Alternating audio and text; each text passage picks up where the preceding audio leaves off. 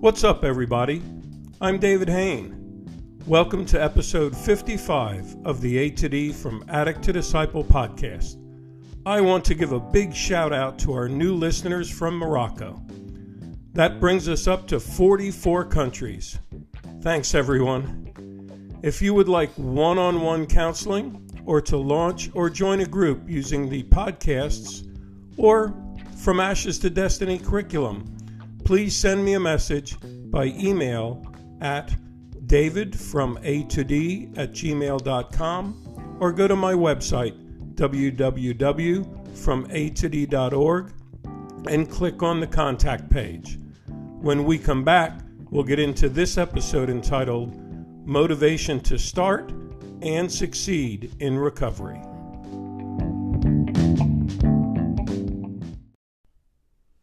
Welcome back to episode 55 entitled Motivation to Start and Succeed in Recovery. Well, recovery is for people who want it, not for people who need it. You see, you really need to desire to want to change. You need to believe that you can change, and just as important, you have to have at least a spark of belief that it is possible for you to change. So, as we talk about this today, I'm going to be doing something a little bit different in this episode.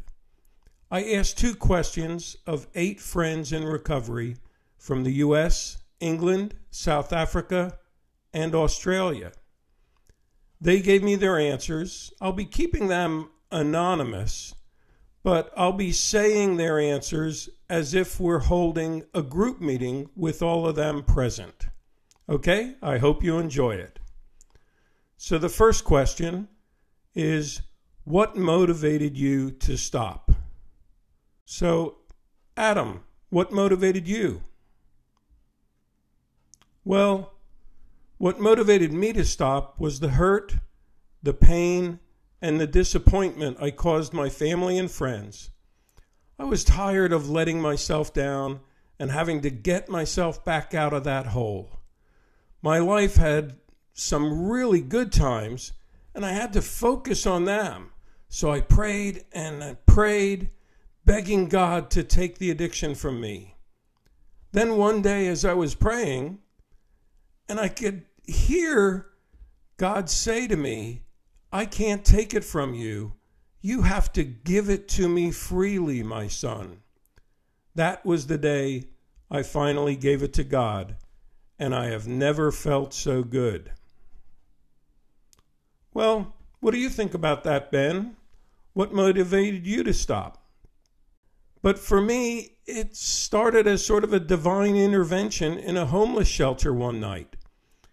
And then once I had about a week clean with no heavy withdrawals, I started to get excited about what my life would look like if I could keep this up. And I just got hungry to stay clean.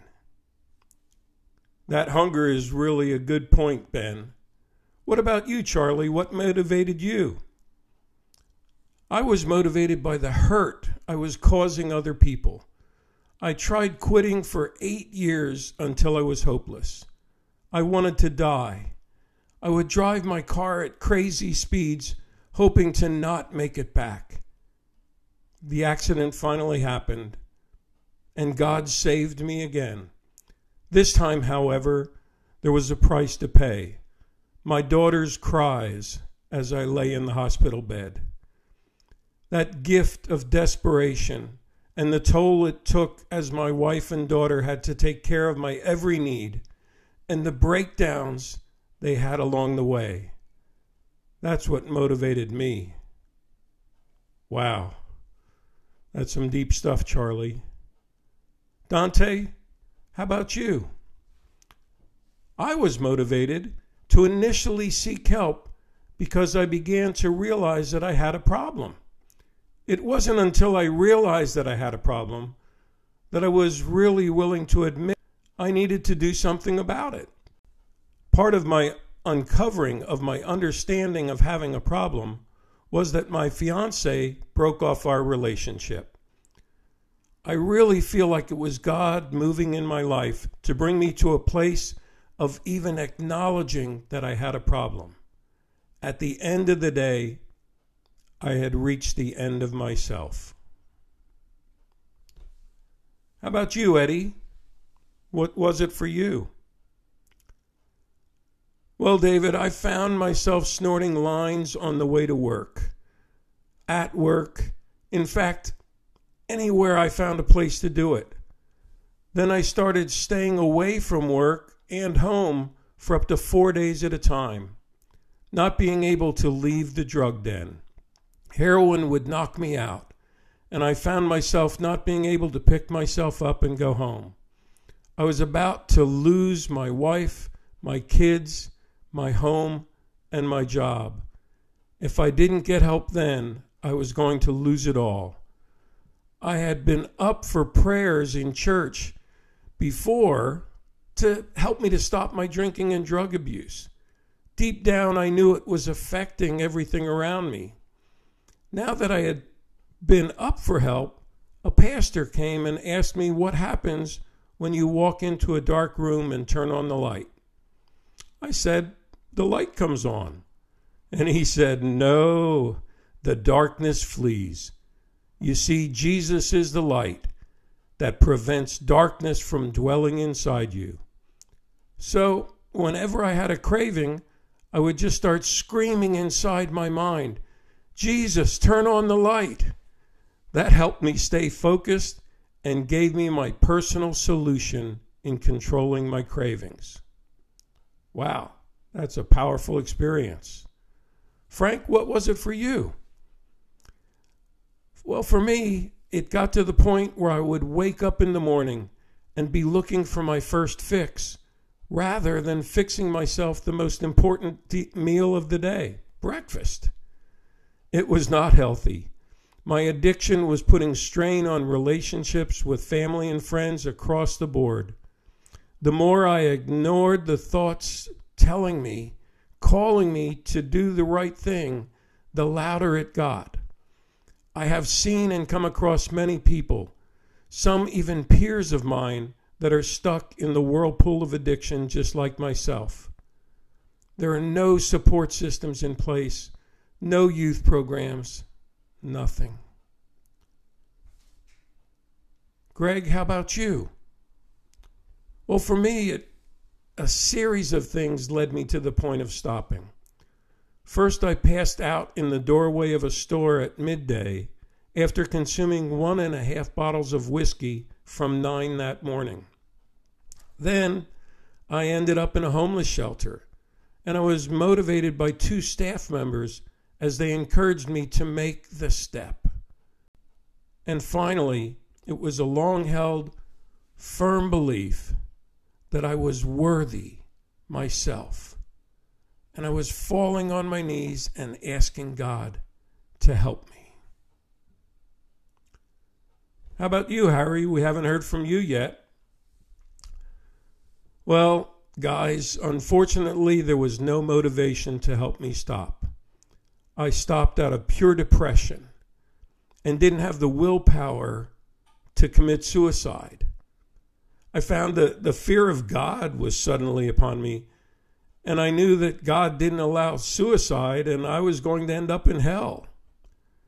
I was homeless and then I came to my senses that I was really finished with this type of life drugging, crime, alcohol, and I had nobody. I turned back to God and started to pray and sought the help of some pastors and a homeless shelter at a church. I sat and cried about what I had done to myself and my life. I developed a strong hatred towards drugs and alcohol. I used that hatred every time I felt the desire for drugs and alcohol. It started helping me resist the temptation daily. Wow. I guess you can hear some common threads in there and I can you can also hear we each have our own story. And the Dalai Lama once said, and I quote, there's a saying in Tibetan tragedy should be utilized as a source of strength. No matter what sort of difficulties, how painful an experience is, if we lose our hope, that's a real disaster. So, one common thread I heard from each of the guys was finding that hope and not losing it, holding on. I also heard guys coming from just whatever they had and making the first step. And tennis great Arthur Ashe once said, Start where you are, use what you have, do what you can. And I think another common thread I heard from those guys was pain is the touchstone of spiritual growth.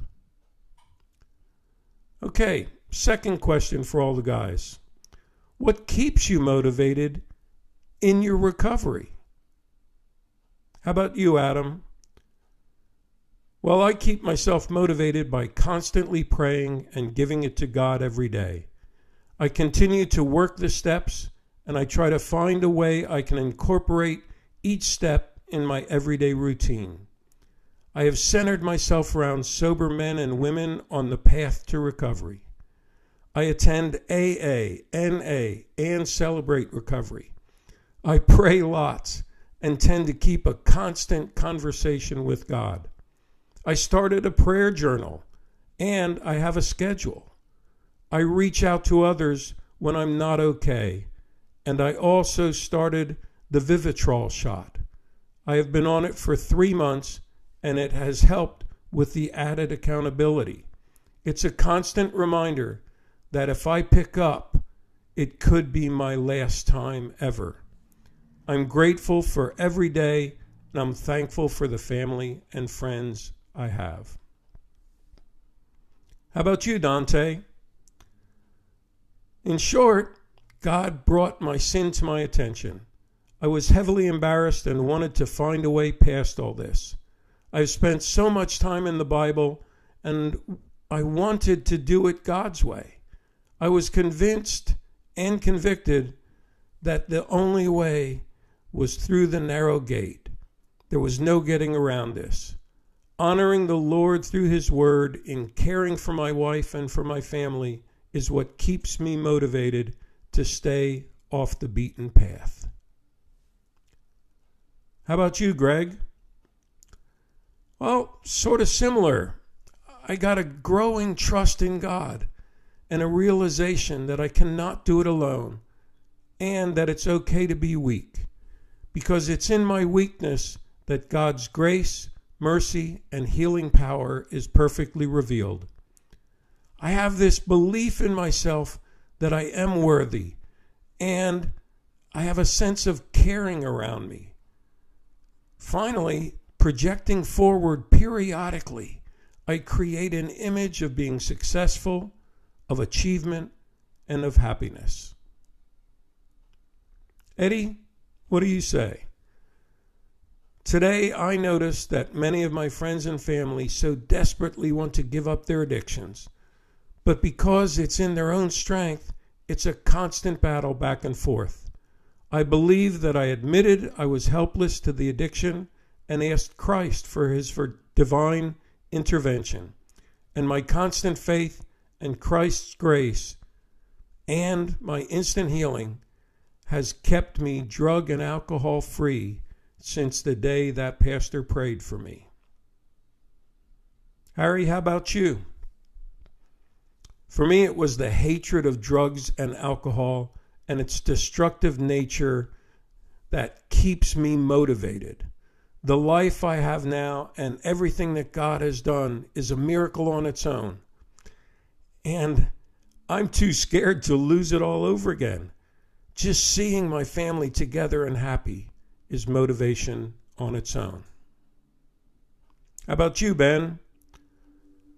For me, there's nothing like getting involved in other people's messes. It keeps it fresh for me.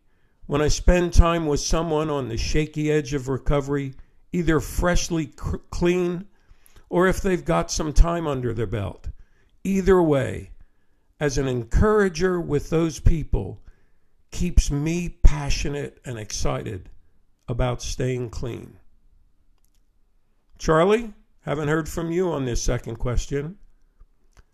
Well, honestly, I don't keep myself motivated. My relationship with Jesus does that for me. I seek his face every day. He guides my footstep, and when I can be obedient, I follow his will, and I am blessed with the love and grace of the Holy Spirit. I live in happiness and joy of all things holy. When I take my will back, and believe me, I do, the enemy slips in, but one name makes him run. Praise Jesus. God, give me the opportunity to help someone today. Frank, guess you're the only one I haven't heard from. Well, simply put, I see it as if I can do it and succeed. I can and will do everything I can to help anyone else. No one is alone. Thanks, guys, for all your input. I hope my listeners have enjoyed this type of group meeting that we just held. And I want to close with two quotes. Rumi once said, Don't be satisfied with stories, how things have gone with others. Unfold your own myth. And I want to encourage each of you to not be satisfied just hearing other stories. Begin your own story. And then finally, an anonymous quote Don't be ashamed of your story, it will inspire others.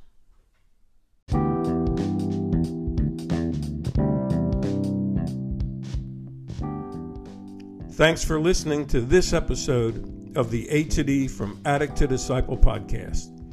I hope you enjoyed our version of a group session as I shared the stories from each of those people as they sent them to me on WhatsApp or Messenger.